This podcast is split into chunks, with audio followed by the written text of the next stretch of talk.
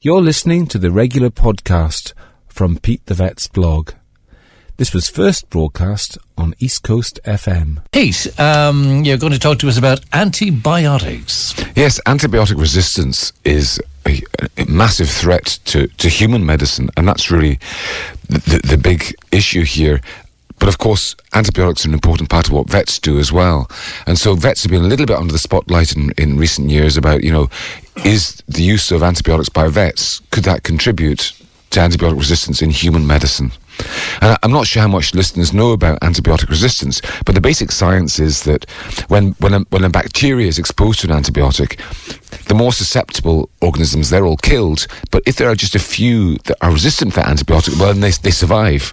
And because they survive, they then replicate. And so then, you, then, then their progeny, if you like, have the same characteristics as them. Uh, uh, so that means that you can very quickly get a resistant population of bacteria building up. And the the risk is that if, if, if that carries on, if we can't develop new antibiotics, a new way of killing bacterial infections, then we'll be back to the days of the earlier 20th century when you have life-threatening bacterial infections will be common after surgical operations. Um, and, you know, people would lose their limbs to gangrene and, you know, um, you know, if you, I got bitten by a dog recently and my hand swelled up and became really painful. Now, if I hadn't been for antibiotics, I could have lost my whole arm. You know, that's what used to happen. And so the danger is that that could be something that lies ahead of us. So the question is, you know, what is the story about what vets are up to and how much does that impact on, on human antibiotic uh, uh, effectiveness, I suppose. And a lot of research has been done on it.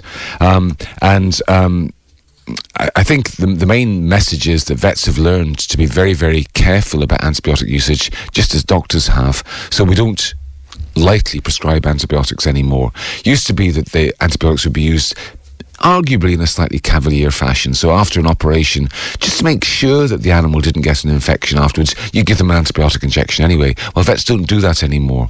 Um, you know, we now very much the focus is on sterile techniques so that you don't need to use antibiotics, uh, and that's become more or less a standard a standard approach. Um, I think that the big concern is in other countries actually where in some parts of the world, antibiotics are used at a low level as a growth promoter for farm animals. Um, so what happens is if you if you give um, every animal on the farm a low level of antibiotic, not not because they're sick, but to stop any sickness from starting. Um, if you do that on a population basis, you can have overall. Um, the animals will grow more quickly and therefore be more profitable. But antibiotics being used in that way has been banned in the EU um, for over a decade now. So it just doesn't happen here anymore. And antibiotic use on farms is is, is very tightly controlled.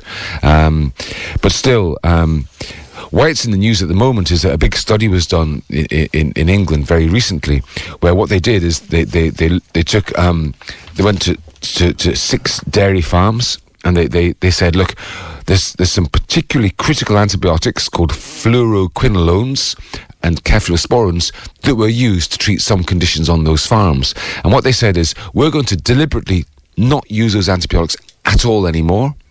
Um, but at the same time, we're going to get veterinary advice on creating the best possible husbandry on those farms, and we're going to see what happens to disease incidence. And what they found out over, over six years, what they discovered was that, in actual fact, um, the the the um, health and productivity of those farms increased, despite the fact that they weren't using the antibiotics that previously had been felt to be absolutely essential. Um, and so things like milk yield, milk yield, fertility parameters, um, lameness incidents, um, all those things, um, they, they, they all reduced. Not and the, the, remarkable thing is they reduced without even using antibiotics. And the message here really is that um, it's what we know already. Our focus should be on best possible management of animals, whether it's farm animals or pets, and only using antibiotics when they're absolutely needed. So to try and keep the resistance up. Are new antibiotics being developed? Yeah, all the time new antibiotics have been developed, and I think more excitingly, new ways of treating diseases have been developed by doing things like tweaking the immune system, by you know um, things like developing antibodies to illnesses rather than, which are kind of like a natural form of of of using the immune system to deal with illnesses rather than putting in these external antibiotics. Um, so there's a lot that's happening. I think the main message for listeners is, you know, um, don't expect your vet necessarily to prescribe antibiotics for a sick pet, because vets vets sometimes do feel under pressure from owners to give something, to give an injection or to give tablets to make the animal better. Um, whereas that's not always necessary. And, Okay. you know, vets are in a good position to make that call. They'll use antibiotics when your pet needs it. And so don't be saying to them, I want my dog to have antibiotics, or I want you to give my cat an antibiotic injection. Um, the vet will, will know when that's necessary, and they'll do that to make sure your pet's health is is um, optimal. So um, Okay, that's the message. that's All the message. That's the message. All right. thank you very much indeed. Uh, that's Jumpin' Jack Flash, otherwise uh, Pete the Vet. It's only rock and roll, Declan, but I do like it. Okay, Pete the Vet at uh, petethevet.com and uh, Bray Vet on Old Connaught in Bray. Thanks very much indeed, Pete.